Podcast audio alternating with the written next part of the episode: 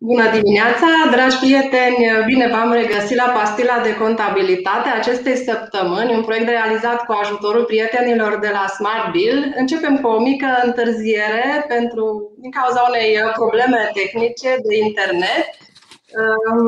Tema de astăzi este o temă mai complicată, este vorba despre contabilitatea împrumuturilor și datoriilor, o temă care ridică multe întrebări uh, practice în viața de zi cu zi a contabililor. Uh, am invitat astăzi alături de noi unul dintre cei mai cunoscuți consultanți fiscali din Cluj-Napoca. Este vorba de Gabriela Jeler, fondatoarea cabinetului Jeler și Asociații, Uh, Gabi este consultant fiscal, auditor financiar, expert contabil, dar dincolo de toate acestea, uh, este un permanent suport al comunității contabile din România cu materiale informative, cu interpretări legislative, pentru care îi mulțumim.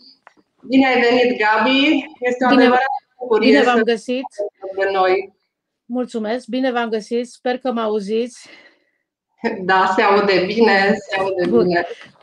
Perfect. Uh, pentru cei care ne ascultă și ne urmăresc, uh, aș vrea să menționez că pot adresa întrebări, comentarii, pot să dezbatem uh, anumite spețe cu care s-au confruntat sau pot să aducă completări discuțiilor de astăzi. Orice input este binevenit.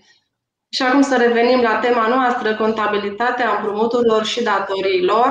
Una dintre situațiile importante din punct de vedere contabil, dar nu numai, ci și al analizei financiare, este împărțirea datoriilor în datorii pe termen scurt versus datorii pe termen lung. Inclusiv la bilanț se face această împărțire. Și apropo de bilanț, ieri s-a publicat formatul PDF al bilanțului, așadar, din punct de vedere tehnic, când depune situațiile financiare ale firmelor. Revenind, Gabi, voi cum faceți această împărțire în datorii pe termen scurt și lung la data înregistrării unei tranzacții? Deci, să începem cu începutul. În primul rând, dacă vorbim de împrumuturi, trebuie să ne uităm în ordinul 1802, unde există clasificarea împrumuturilor și datorilor asimilate acestora. Și acum ele ar fi, din punct de vedere contabil, clasificate în împrumuturi din emisiuni de, din obligațiuni, contul 161, contul 162 de credite pangare pe termen lung, uh, privind imobilizările financiare, contul 167, în care avem alte împrumuturi și datorii asimilate, și avem contul 168, dobânzi aferente datorilor și datorilor, dobânzilor aferente datorilor și datorilor asimilate. Îmi cer scuze, chiar am emoții uh, și mă aud și în cască pe mine, dar uh, două minute și nu mai contează. Acum, uh, acestea sunt conturi de capitaluri împrumutate după conținutul economic, iar după funcția contabilă sunt conturi de pasiv. Ele se creditează cu suma împrumuturilor, respectiv cu valoarea dobânzilor datorate pentru acestea și se debitează cu suma împrumuturilor rambursate, respectiv cu dobânzile plătite. Soldul creditor reprezintă valoarea împrumuturilor nerambursabile, respectiv dobânzile datorate, dar neplătite. Acum, să trec la răspunsul următor. Uh, împrumuturile, împrumuturile sunt clasificate pe termen lung și pe termen scurt. Acum, în ordinul 1802, la punctul 360, uh, sunt definite cele care sunt pe termen scurt și restul sunt pe termen lung. De multe ori legitorul apelează la astfel de definiții. Zice una și celelalte sunt celelalte. O să vedeți și la leasinguri. Uh, definește leasingul financiar și celui financiar e celălalt.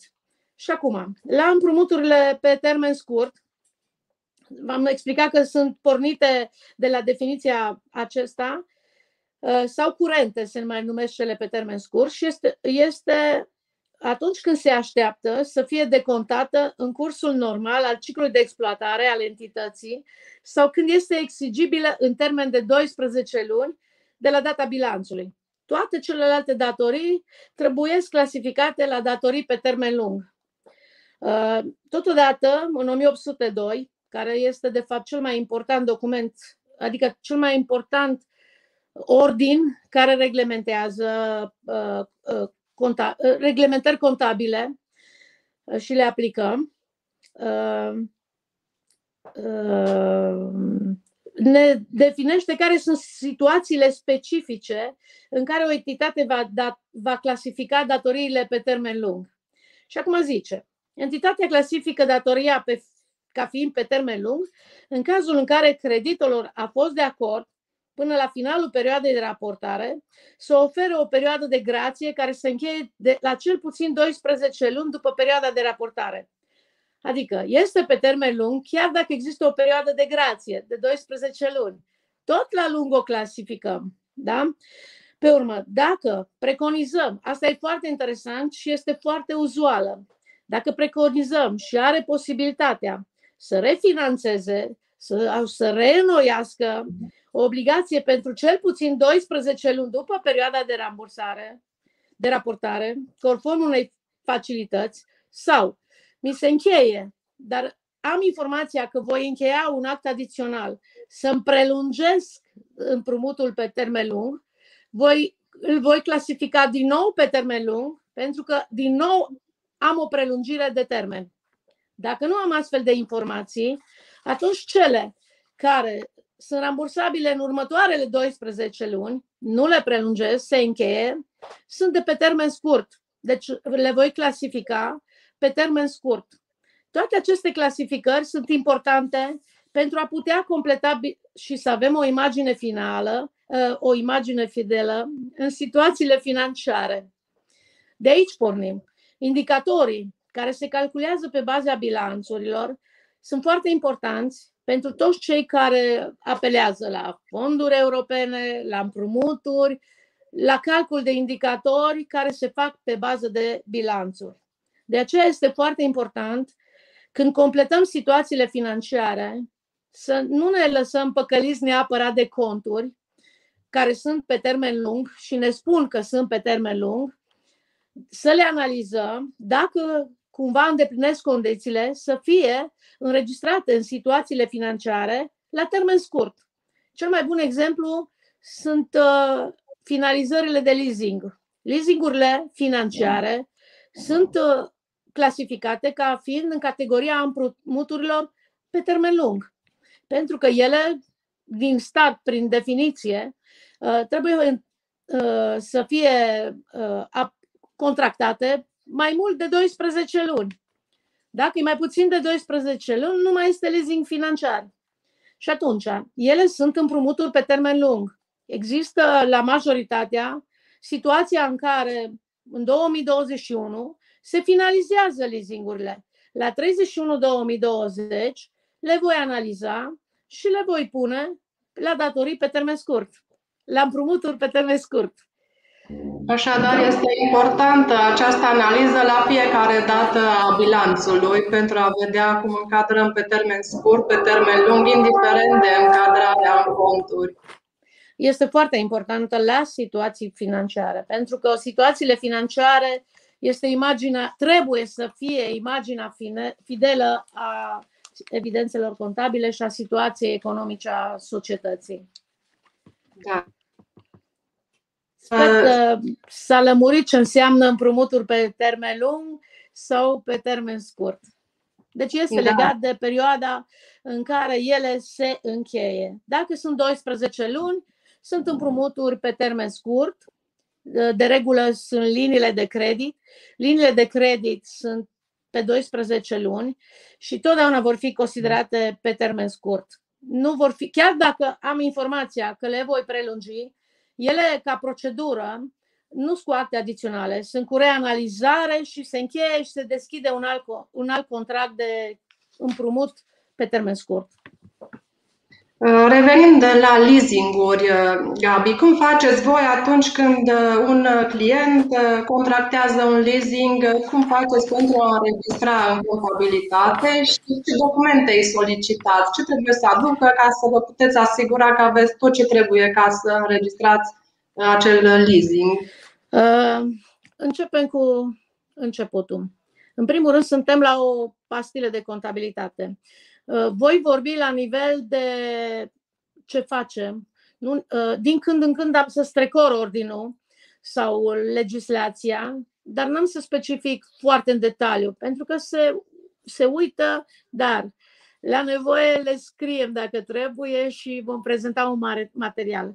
Bun, și să începem cu început. De regulă, ar fi frumos ca orice antreprenor să își consulte contabilul înainte de a se hotărâ să facă un leasing. Leasingurile, de regulă, sunt făcute pentru mijloace de transport, de regulă și des folosite, dar sunt și pentru echipamente, sunt și pentru construcții. O să vorbim acum puțin despre mijloacele de transport și, în special, cele care sunt uh, acelea cu deductibilitate limitată, pentru că e un caz foarte des întâlnit. Celelalte sunt la regula generală și nu e nevoie de o uh, mai mare atenție. Dar regula care o să o prezint acum sunt aplicabile la toate leasingurile. Și acum, de regulă, ar fi bine ca antreprenorii să consulte contabilii și aici intervine și partea juridică a lucrurilor. Uh, în general, întreprinderile mici nu prea au uh, juridicul. Acum, noi, ca experți contabili, avem și pregătire pe drept comercial, pentru că cecarul ne și uh, face formare profesională, am avut și examen, deci trebuie să spunem cu toată încrederea că avem și noțiunile de bază referitor la drept. De ce sunt importante? Pentru că leasingurile din start au la bază, ca document justificativ, contractul. Acum, dacă ne uităm în, tot în reglementările contabile, în 1802, da, avem un punct 212 care vorbește, care începe de la 212 doar de contractele de leasing.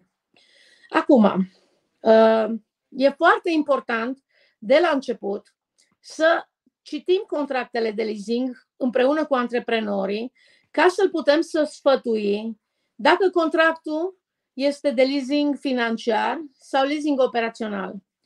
Uh, sunt foarte importante aceste două aspecte, mai ales la cei care sunt plătitori de impozit pe profit.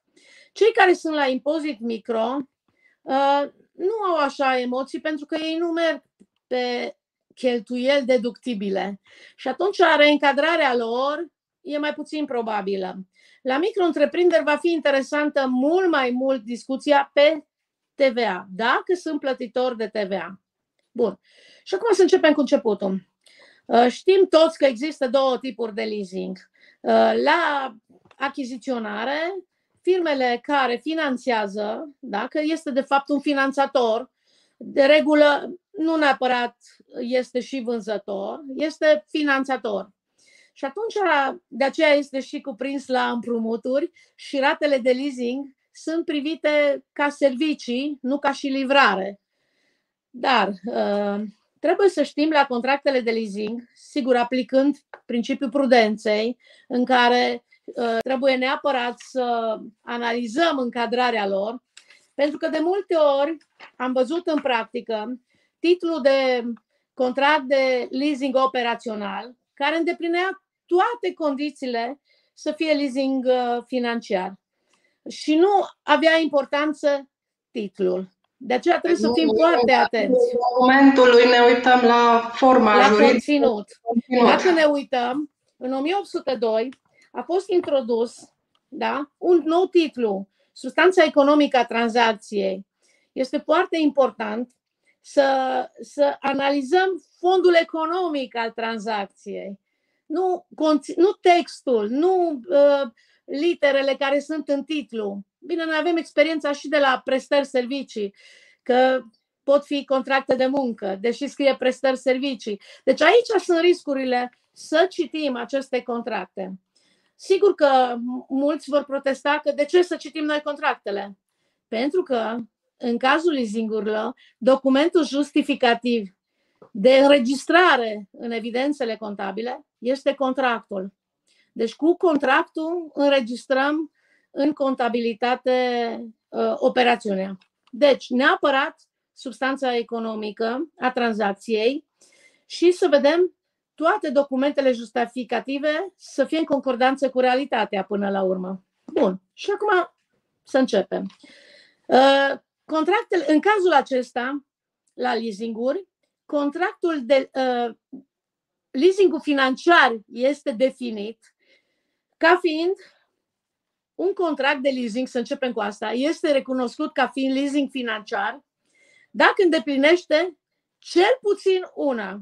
Deci, atenție, nu cumulative, cel puțin una. Leasingul transferă locatarului titlul de proprietate asupra bunului până la sfârșitul duratului contractului de leasing. Aceasta înseamnă că eu mă comport ca și un proprietar și leasing, contractul de leasing îmi asigură că la sfârșitul contractului sunt proprietarul. Cum mă asigură? Prin clauzele contractuale. Îs prevăzute în mod expres. Iar eu mă comport ca un proprietar. Deși nu sunt încă decât la sfârșitul leasingului când se transferă proprietatea. O să revin, pentru că e foarte importantă din punct de vedere uh, al TVA-ului, valoarea reziduală. Deci doar pentru plătitorii de TVA. Mai departe, altă condiție care dacă se îndeplinește e leasing financiar. Locatarul are opțiunea de a cumpăra bunul la un preț estimat a fi suficient de mic în comparație cu valoarea justă la data la care operațiunea devine exercitabilă, astfel încât la începutul contractului de leasing există în mod rezonabil certitudinea că opțiunea va fi exercitată. Asta înseamnă, în traducere, că de la început mi este prevăzut valoarea reziduală. Valoarea reziduală este valoarea uh, de transfer a proprietății din punct de vedere al TVA. Și o să revin ca să înțelegem ce reprezintă acest lucru. Adică registrul bunurilor de capital și uh, la care uh, se calculează perioada de ajustare. Dar revin. Dar este prevăzut în contract această valoare și, bineînțeles, că am opțiunea de a cumpăra. Aici este foarte frumos pentru că nu mă obligă să-l cumpăr, dar am dreptul. La leasing operațional nu am dreptul. Da? Acolo nu am dreptul. Îmi poate, dacă îmi face o promisiune de vânzare la leasing operațional, e foarte important să fie suficient de mică, să fie suficient de mare față de valoarea justă. Deci e inversul asta. Trebuie să avem mare grijă dacă la un leasing operațional îmi pune în spatele contractului o promisiune de vânzare. Că s-ar putea, din cauza acelei promisiuni, uh, pentru că acolo îmi dă opțiunea de a cumpăra și atunci acest punct mă duce în leasingul financiar. Și atunci trebuie să încadrăm uh, practic. O să la vorbesc la încadrare și la reîncadrare ce se întâmplă dacă un leasing tratat operațional îmi devine financiar prin retratare. Nu să am da, niciodată emoții. Amintesc, îmi cer scuze, Gabi, că te întrerup. Celor care doresc să ne adreseze întrebări, pot Sigur. face pe această cale. Sigur. Bun. Alt punct, dacă se uh, îndeplinește, este leasing financiar. Durata contractului de leasing acoperă în cea mai mare parte durata de viață economică a bunului, chiar dacă titlul de proprietate nu este transferat. Deci, este vorba de durata de utilizare. Acum, la mașinile noi, că și aici este o discuție, durata de utilizare, ne folosim de o încadrare din legea 15 pe 1994, la cele second,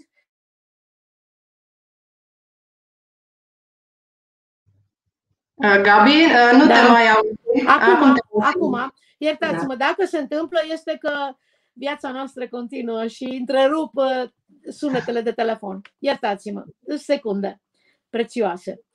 Deci, trebuie să fie durata, oricum este mai mare de 12 luni. Pentru că atunci este un prumut pe termen lung. Uh, asta este categoric. Durata contractului de leasing, dacă este mai mare de 12 luni, îndeplinește această condiție. Dacă mă răzgândesc și pe perioada de 12 luni zic gata, am banii și îl plătesc după 10 luni, mă reîntorc la acest contract și îl tratez ca fiind operațional. Nu mai este financiar, nu mai am condiția aceasta îndeplinită. Bun. Sau rămân la financiar că nu-mi taie nimeni capul. Da? Bun.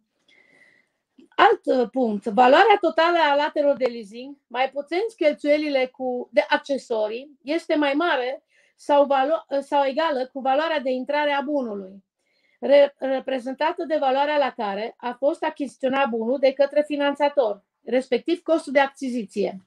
De multe ori, noi, ca și contabili, ne mirăm de ce ne pune la dosarul de contract de leasing, o firmă serioasă de leasing, factura de achiziție a acestui mijloc de transport. De multe ori avem impresia că este factura noastră, dar dacă ne uităm, este factura de achiziție a finanțatorului. El o prezintă tocmai că este o dovadă că valoarea de achiziție a mea de leasing este mai mare decât valoarea de achiziție a finanțatorului.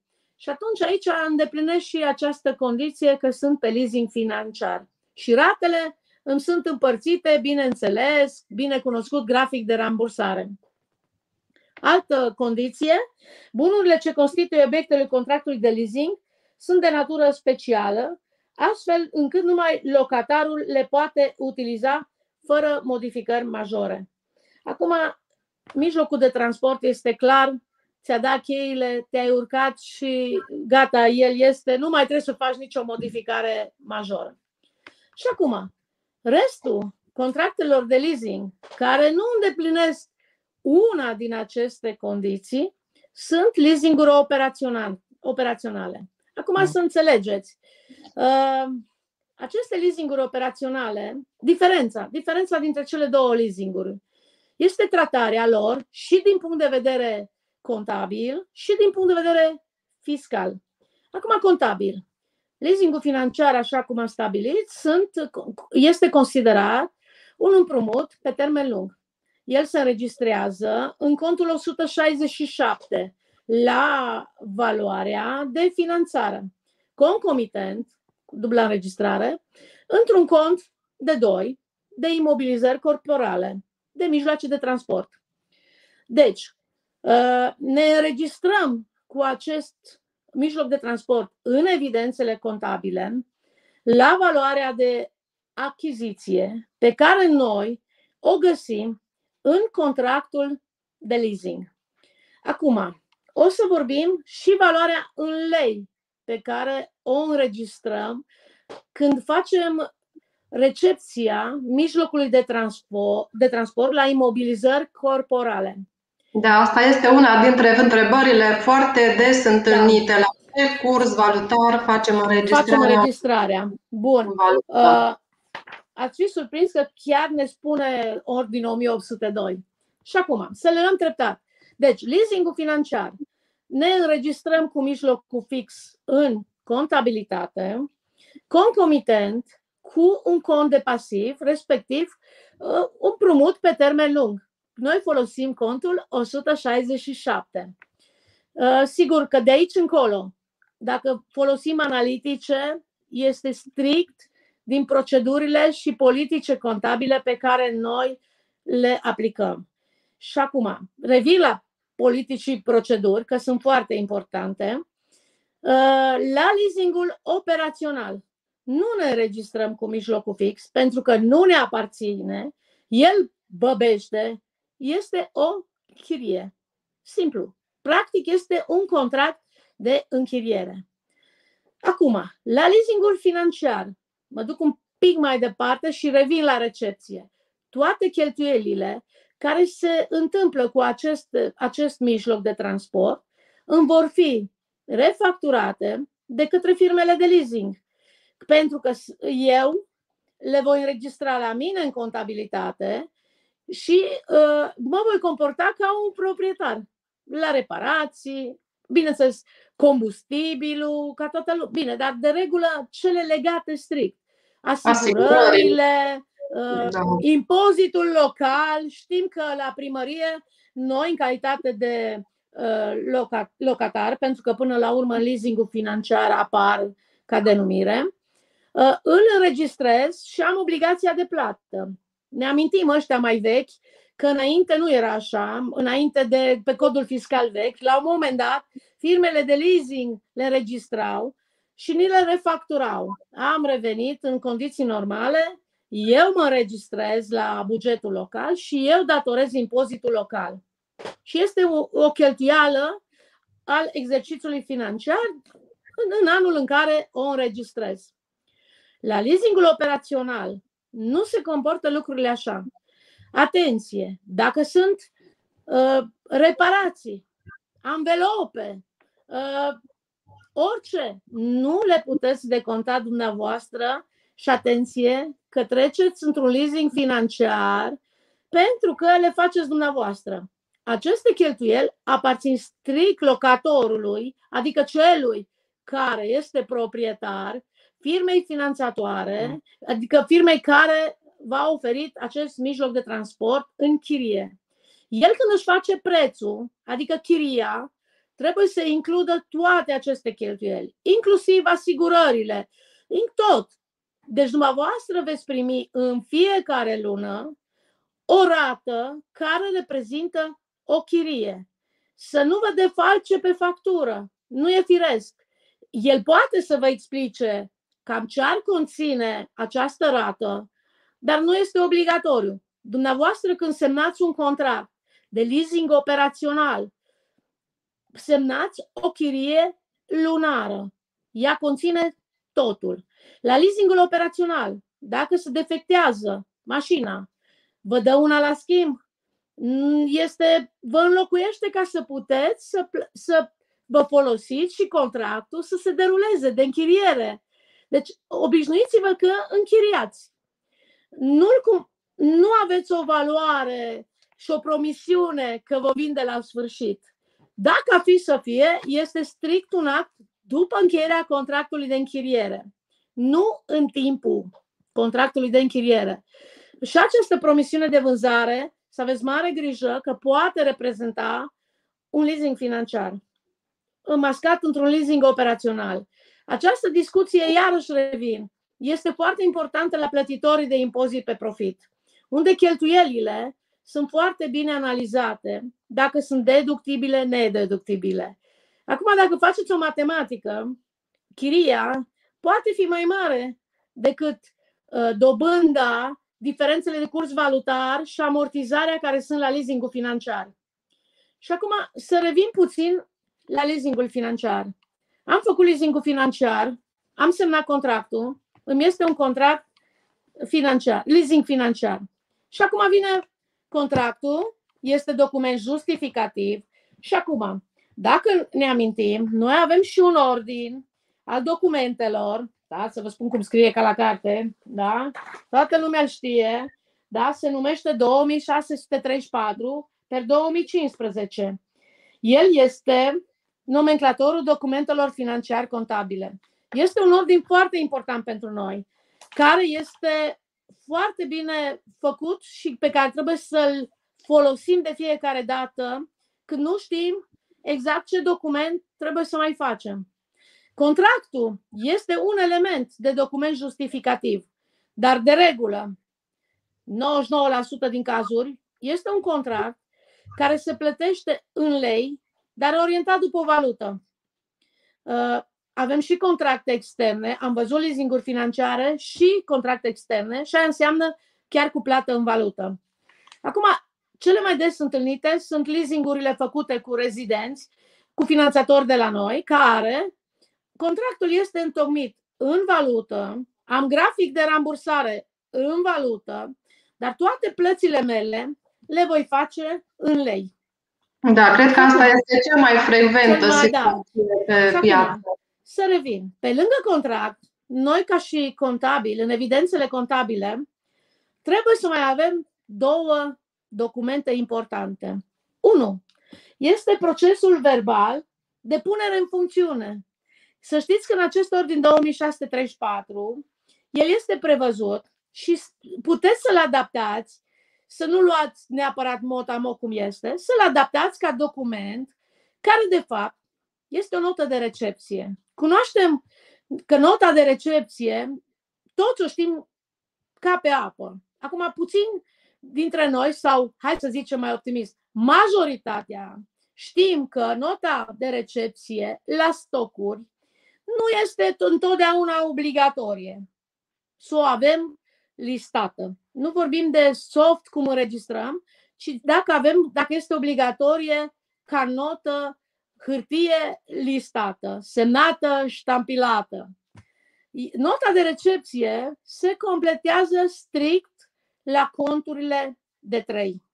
Și acum, la conturile de 2, atenție, nu este nota de recepție. Nu este.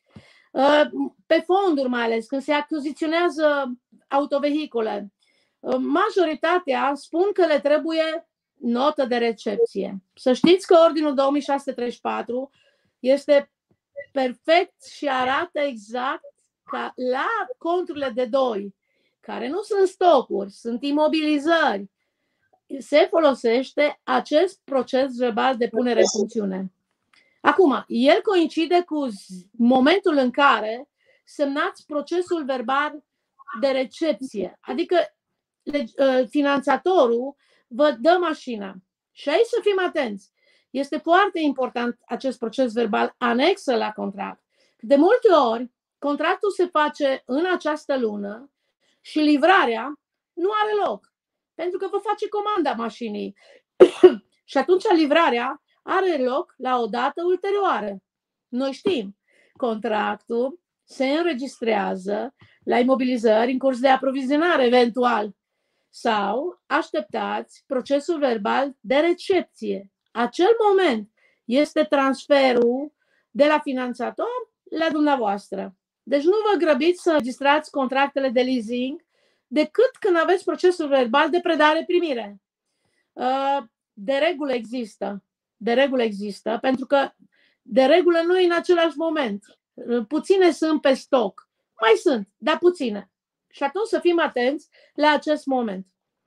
În mod normal, nu ar trebui să se deruleze plata ratelor de leasing, pentru că n-ați primit mașina. Încă contractul nu este în derulare. Dar iarăși vă uitați în clauze și vedeți dacă s-a trecut când încep ratele și nu aveți mașina, eu am pățit-o pe compropriu. Mașina mea a venit cu întârziere și rate și-au dorit, inclusiv asigurare casco. Sigur că am contestat, și n-am mai plătit. Nu puteam plăti casco la ceva ce nu aveam. Adică nu era, mașina încă era pe bandă, în fabrică. Deci să fiți atenți că nu are rost să le plătiți dacă nu aveți proprietatea încă. N-ați primit bunul. Și acum prețul. Dacă ne uităm în ordine 1802, el ne explică foarte frumos de la 317 în jos cum înregistrăm contractele de leasing financiar dacă suntem cu uh, un contract în valută cu plata în lei. Și el zice, uh, în cazul datoriilor de leasing financiar în, uh, în valută, da? cu decontare, deci care o plătim în lei în funcție de o valută. Că despre asta vorbim. Se înregistrează mijlocul fix și împrumutul, adică capitalul, la cursul de schimb al pieței valutare comunicat de BNR la data acordării finanțării. În situația în care data acordării finanțării este zi nebancară, da? la calcul diferențelor de curs valutar aferente se va vedea în vedere cursul de schimb al uh, pieței valutare comunicat de BNR în ultima zi bancară ante, în, anterioară acesteia. Așadar, trebuie să fim atenți la data finanțării, data acordării. Data finanțării este data semnării contractului de finanțare, pentru că el, ă, finanțatorul, nu învirează mie banii. El este, ă, plătește de la furnizor. Eu nu urmăresc data în care el a plătit. În contract o să vedeți, acest contract intră în vigoare de la data semnării precedentului contract. Deci, pentru mine, data finanțării, în acest caz, este data în care am semnat contractul de finanțare. Și acum, procesul verbal de predare este în altă dată. Nu mă mai uit când mi-a dat mijlocul, pentru că eu am cursul folosit de BNR de la data semnării contractului. În mod normal, în aceea zi, finanțatorul îmi, îmi emite factura de, unul o numesc avans, rata 1, capital, nu contează, este partea de cofinanțare. Deci sunt banii pe care eu îi pun în această achiziție. Toți știm că e cu cofinanțare, nu e cu 100%. O parte trebuie să-i pun eu. Procentul diferă, e o chestie de negociere. Și atunci, el, finanțatorul, îmi emite acea factură de avans. Factura de avans este condiție de desfășurare a contractului. Și atunci, acum am factura de avans. Finanțatorul va folosi un alt curs. O să vedeți care cursul lui prins în contract. Și atunci, eu mă uit la cursul BNR. Din zi, deci, deci, știți cursul BNR? Nu e cel de astăzi, e cel de ieri. Da? Dacă cel eu sunt. O zi înainte. Exact. Cel care e publicat astăzi este pentru ziua de mâine. Și atunci mă uit la cursul zilei de ieri. Dacă e zi nelucrătoare, mă duc la prima lucrătoare. Deci ce înseamnă? Dacă am semnat contractul luni, luni am cursul de vineri. Da? Îl iau cursul, că vineri e zi bancară, sâmbătă, duminică nu avem. Iau cursul BNR și mi întocmesc procesul verbal de punere în funcțiune, unde împrind valoarea mijlocului fix în cont de 2, concomitent cu înregistrare cu valoarea totală a contractului de leasing în contul 167. Ce înseamnă totalul? Finanțarea, fără dobândă. Dobânda o înregistrez în altă parte. Deci eu, practic, mă înregistrez la valoare de finanțare. Cât mă costă mijlocul fix fără dobânzi. Dobânzile avem o altă înregistrare contabilă, vă spun acum. Deci, noi ne înregistrăm în cod de 2 cu cont 167, luăm valoarea de finanțare care este fără dobândă uh, cu cursul BNR din ziua precedentă și am valoarea în lei. Mijlocul meu fix, în contul de 2, Așa rămâne. Aceasta este valoare de intrare a imobilizării corporale, deci cont de 2, mijloc de transport, în lei. Și așa rămâne. De aceea, procesul verbal de punere în funcțiune o să aibă valoare de înregistrare și este în lei. Documentul pentru mine este contractul de finanțare și data punerii în funcțiune este data procesului verbal de recepție, predare-primire, ca să zic mai bine. Adică când am primit cheile. Bun? Că pot să fie date diferite. Exact cum la o factură de achiziție am data facturii și am data recepției. Că și acolo pot să am la stocuri diferență de când este făcută factura și când este livrarea. În cazul nostru, Contractul este la baza înregistrării mijlocului fix, valoarea finanțării. Și acum, dobânda, că am și dobândă, am coloană. Dobânda nu se mai înregistrează în uh, balanțe. Ele sunt înregistrate în conturi extrabilanțiere, deci în afara bilanțului. Fiecare dobândă este înregistrată uh, la scadență în evidențele contabile, respectiv la plată. Pot să înregistrez dobânda dacă este scadentă și dacă nu am plătit-o, o pot urmări că mi este o dobândă scadentă neachitată. Cele care nu sunt scadente se pun în afara balanței. Nu este, iarăși revin la politicile și, și procedurile contabile. Acolo stabilim și administratorul aprobă dacă aceste dobânzi vreau să le înregistrez totuși în balanță și atunci merg în contul 168 sau, cum prevede ordinul 1000, uh, uh, deci 1802 în conturi extrabilanțiere, în 8051, la dobânzi de plătit. Și le urmăresc ca valoare și ca scadență în afara balanței. În balanță înregistrez doar cele scadențe și pe cele pe care le achit. Uh, mulțumim da. pentru toate aceste precizări referitoare la leasing. Sunt sigură că multă lume nu le știa și uh, sunt uh, foarte bine structurate și de foarte mare impact. Uh, aș vrea să trecem puțin și peste un alt subiect, la fel de, aș spune, picant din perspectiva autorităților fiscale, antreprenorilor, a tuturor părților interesate, este creditarea firmei de către asociat. Este tot o datorie a societății. Ce documente sunt? Ce sfaturi ne poți da referitor la acest subiect al creditării firmei de către asociat?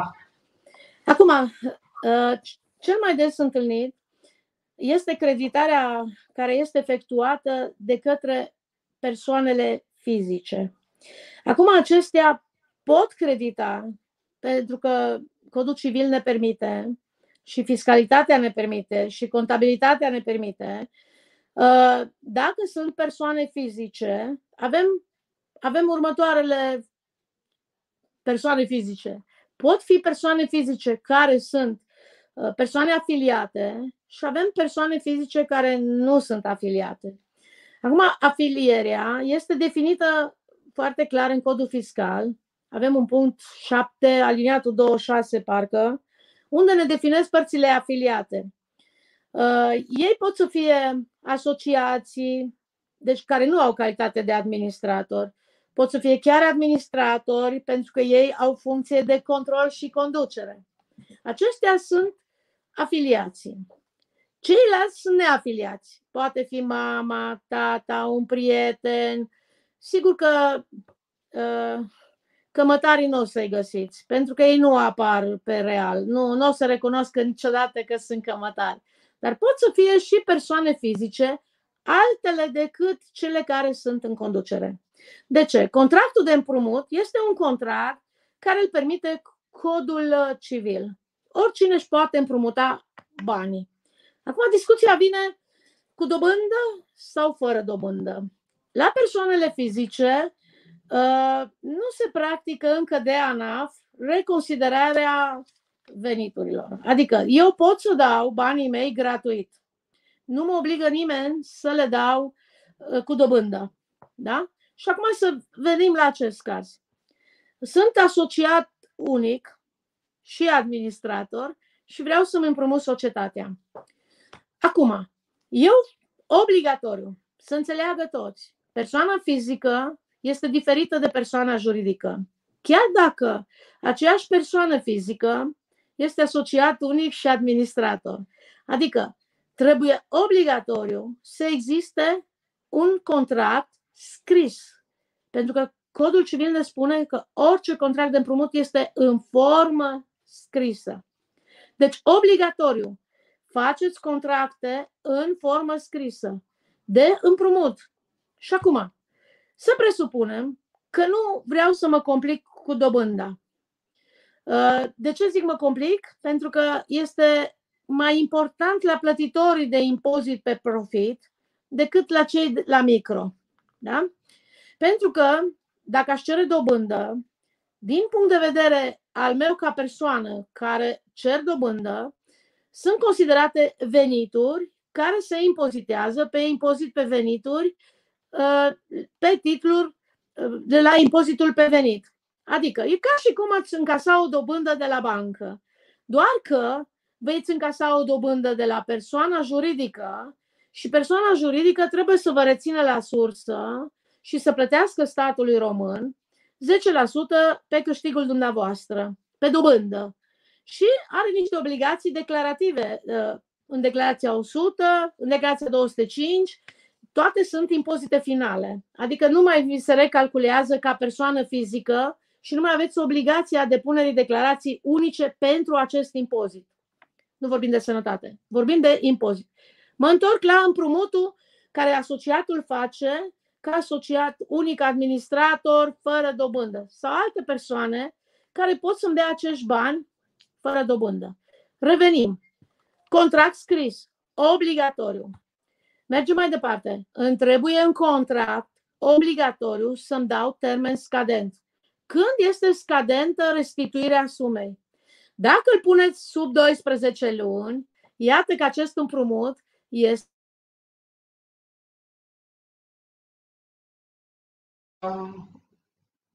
Gabi, nu te, nu te auzim deocamdată. Așteptăm uh, câteva minute să, să se reconecteze Gabi.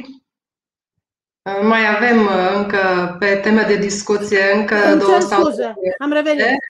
Da. Asta este. Deci, foarte important. E împrumut pe termen scurt și în situații financiare îl prind pe termen scurt. Dacă e mai mare de 12 luni, îl trec pe un, uh, împrumuturi pe termen lung. Și atunci mă folosesc de aceste conturi. Dacă sunt asociat uh, și administrator, mă duc pe contul 455 ca și uh, evidențiere a contractului de credit. Direct cu 5121 uh, dacă îl plătesc prin bancă sau cu 5311 dacă îl depun numerar. La numerar, să aveți mare grijă, pentru că o persoană fizică, printr-un contract de împrumut cu numerar, poate să aducă 10.000 de lei. Restul prin bancă. Să presupunem că am 100.000 de lei la saltea și vreau să-i aduc numerar. Adică vreau să-i aduc în firmă. Nu am cont curent, mi am cash. Cum fac ca să nu am probleme pe legea 70 cu disciplina financiară? 10.000 de lei pot să-mi fac dispoziție de încasare, unii practică chitanță, dar dispoziția de încasare este un document perfect valid, conform ordinului 2634, iarăși în politici și în proceduri stabiliți ce document folosiți și 10.000 poate să-mi rămână în caserie. Restul îi duc la contul bancar, îi depun eu ca persoană fizică și spun la bancă creditare firmă. Aici banca vă poate solicita acel contract, o copie, poate. Nu totdeauna solicită. Deci trebuie să aveți acel contract. Și așa puteți împrumuta 100.000 de lei cash în care 10.000 rămân în caserie, ceilalți 90.000 îi duceți cu depunere la bancă. Și am un contract cu 100.000. Atenție! La restituire e la fel. 10.000 vă pot da numerar, Restul vi dau doar cu ordin de plată. Nu ni se permite pentru că se consideră o operațiune legată din cauza contractului. Și vine întrebarea, pot face 10 contracte de 10.000 în 10 zile? Răspunsul este da. Dar începeți de la 1 până în 10 în fiecare zi 10.000 și puteți să-i puneți numerar în caserie. Deci, atenție, în acest caz, la disciplina cu numerar, este contractul. El vă leagă dacă sunt operațiuni legate. Și acum, dacă e pe termen lung, vă rog să vi-l înregistrați pe 167, să se vadă că este pe termen lung.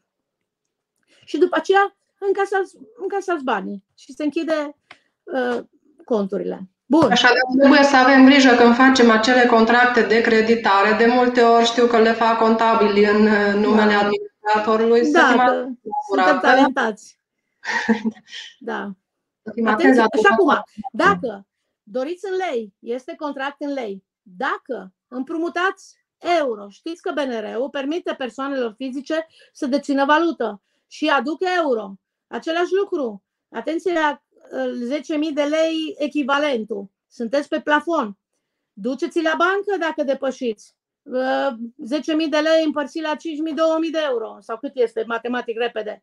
Dacă împrumut 10.000 de euro, euro, chiar euro, îi duc la bancă, îi depun în bancă dacă sunt cash. Dacă sunt cu ordin de plată, ele sunt operațiuni fără limită, intră în conturi.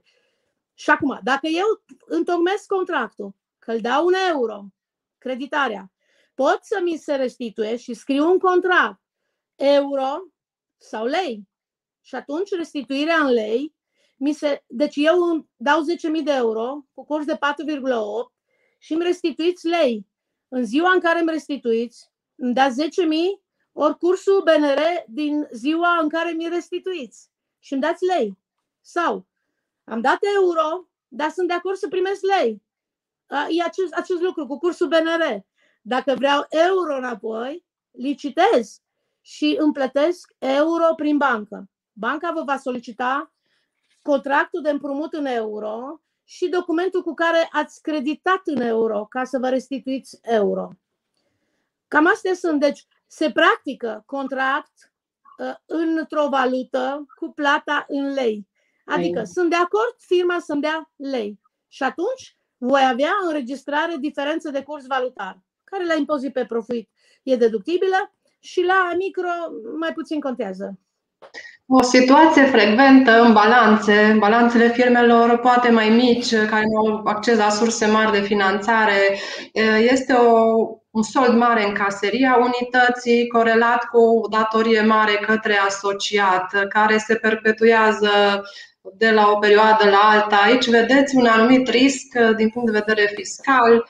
Da. Deci ați observat cu toții și a vuit anul trecut, când toată lumea am auzit și după aia unii am și văzut, din bilanțuri, uh, în formularul cu datele informative în spate, noi contabile suntem obligați să trecem numerarul din caserie. Acum, acest numerar în carterie uh, este un factor de risc. Anul trecut, așa, prin surse, a fost peste 50.000 de lei. Dar poate să fie și mai puțin, și mai mult. Nu există o regulă, ci doar o procedură în cadrul ANAF, în care cu ușurință din birouri, se uită în bilanțuri și vă solicită documentele la zi cu privire la registrul de casă. Acum, să nu uitați, în fiecare an, la 31 decembrie, chiar dacă inventariarea patrimonială o faceți altă dată, numerarul din caserie și extrasele bancare, respectiv trezoreria, este obligatoriu să o inventariați. Ce înseamnă? Iarăși, luați-vă proceduri de inventariere ca la carte. Știu aici pe cineva care le are extraordinar de bine făcute și vă recomand tot ce vă oferă site-ul Godzilla. Și inventariați. Inventarierea numerarului nu înseamnă numai o listă de inventar. Nu uitați, lista de inventar are stock faptic, sold, sold faptic, stock, sold scriptic, stock faptic. Stocul faptic este cu monetar. Practic, administratorul a numărat banii și zice că ăștia banii. Și scripticul este balanța și aveți și fila de registru de casă. Bun, ați, aveți inventarierea. ANAF o să vă ceară, o să vedeți. Recunoașterea banilor, că ei pot fi minus. Ce se întâmplă dacă sunt minus? nu aveți. Aveți o sumă foarte mare. Acum, ANAF a fost blând anul trecut și vi le-a considerat dividende și nu s-a uitat dacă aveți rezultat reportat și v-a considerat impozitarea cu 5, ați plătit impozitul și ei au rezolvat această problemă. Dar ați, ați rămas dumneavoastră cu o problemă dacă nu aveți rezultat reportat. Da? Și acum, să revenim. Aveți contul 455 cu sol mare. Aveți contul 5311 cu sol mare.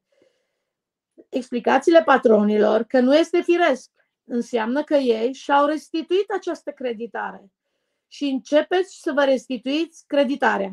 Acum, aveți acel risc pe legea 70 cu disciplina financiară, care zice, dacă aveți la bază un singur contract, el este operațiune înlănțuită. Nu vă puteți restitui la persoana fizică numerar decât 10.000. Deci vă întoarceți la contracte, faceți mai multe contracte, când ați văzut că ați făcut creditare firmă,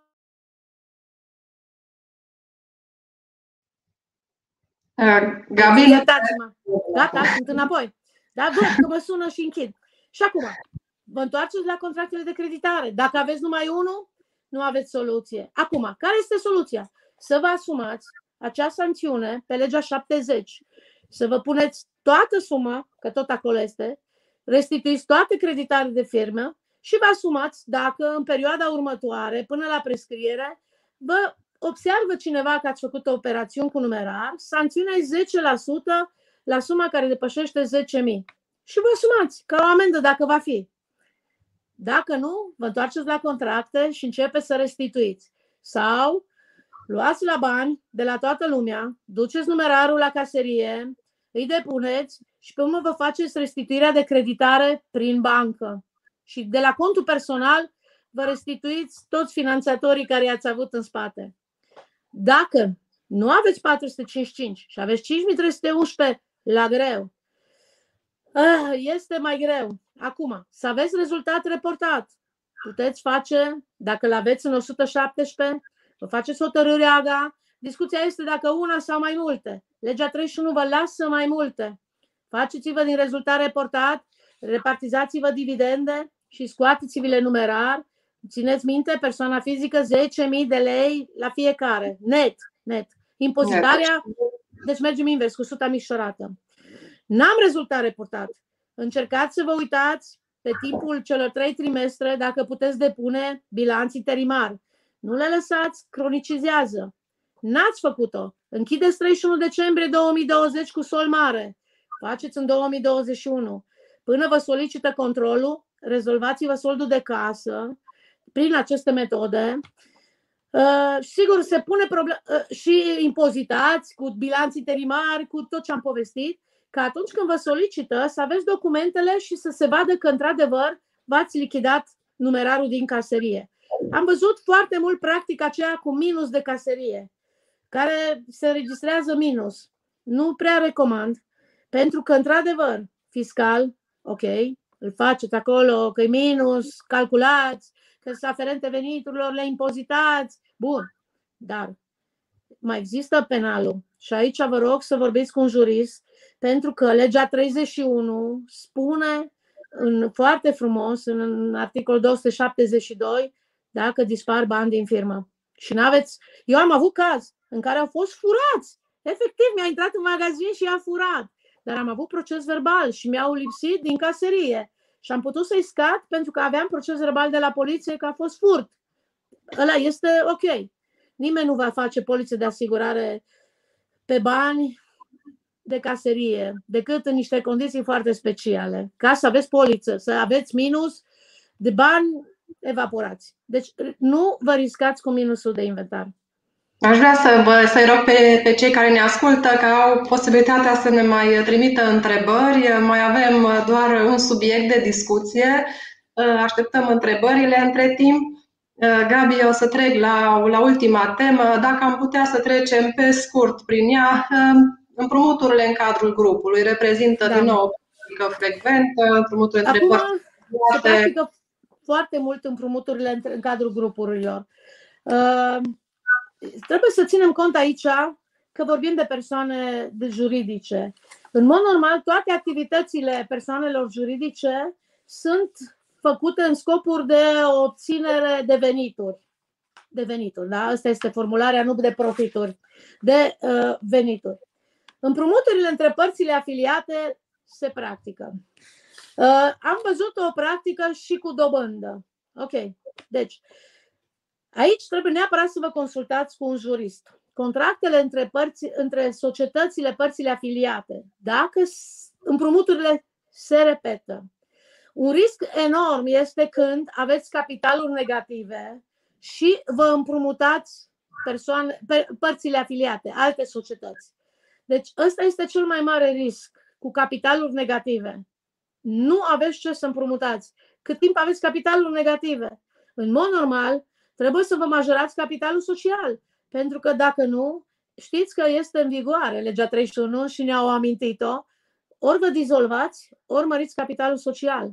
Deci nu împrumutați, e un mare risc, vă spun juriștii, de reinterpretare a împrumuturilor care eu le acord și am capitalul negative. Și acum, sunt foarte importante clauzele contractale. Vorbiți cu un jurist. Aici nu vă riscați dacă practicați cu dobândă da, între părțile afiliate, obligatoriu vă luați un jurist comercial. Sunt obligatoriu de trecut clauzele, termenele, scadențele. Dobânda pe care o practicați trebuie să fie o dobândă de pe piața liberă. Altfel, dacă o puneți prea puțină, ANAF-ul vă reinterpretează. Dacă o puneți prea mare, vă reinterpretează din nou. Deci există cu atât mai mult, vă poate reanaliza că sunt de fapt aporturi de capital. Deci nu vă riscați să o practicați des fără un jurist. Da, despre dobânda deductibilă putem vorbi. E iarăși riscantă pentru că nu este, nu sunteți autorizați să faceți o activitate economică. Adică BNR-ul autorizează aceste practici de a obține dobânzi. Dar trecem la cele fără dobânzi. No, iarăși este interpretabil. Dacă le practicați mai des. Și acum există noțiunea ocazional, care nu o găsiți nicăieri ca definiție. Este o interpretare a fiecăruia. Aici e turnul Babel.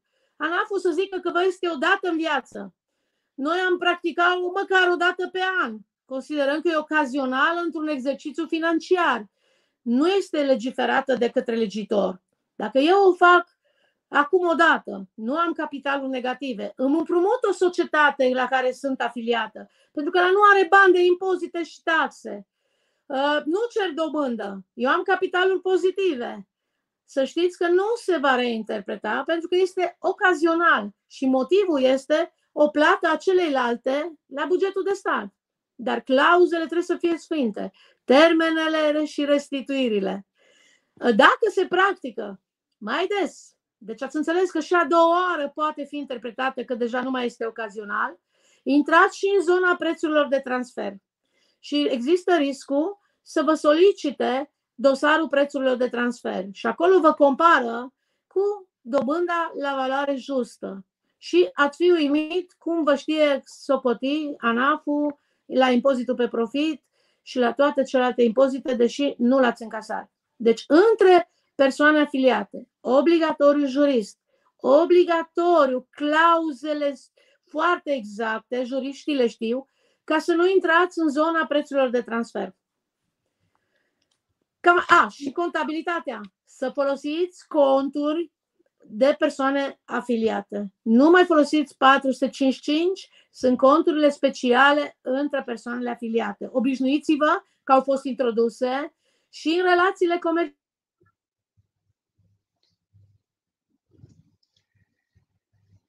Mă mai auziți? Acum, da. Deci și în relațiile comerciale folosiți conturi între părți afiliate.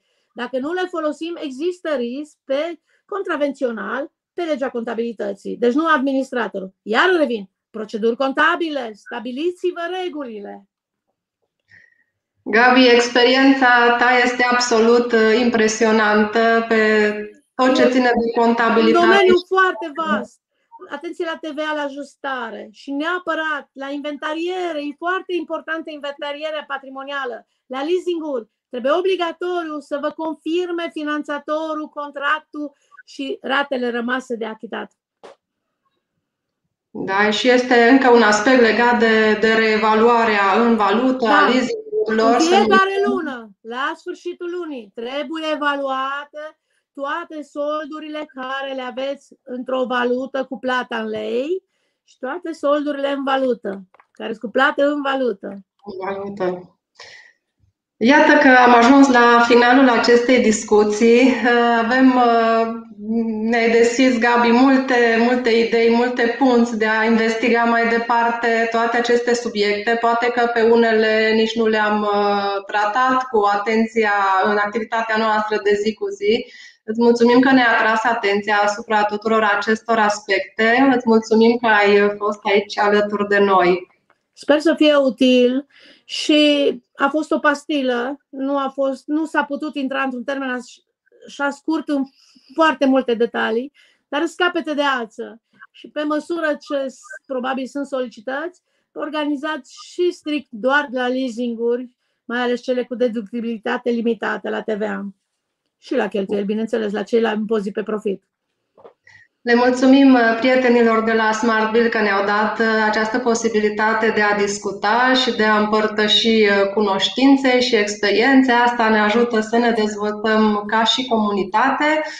Celor care ne-au urmărit le mulțumesc și vă așteptăm la următoarea pastilă de contabilitate. O zi bună! La revedere și succes!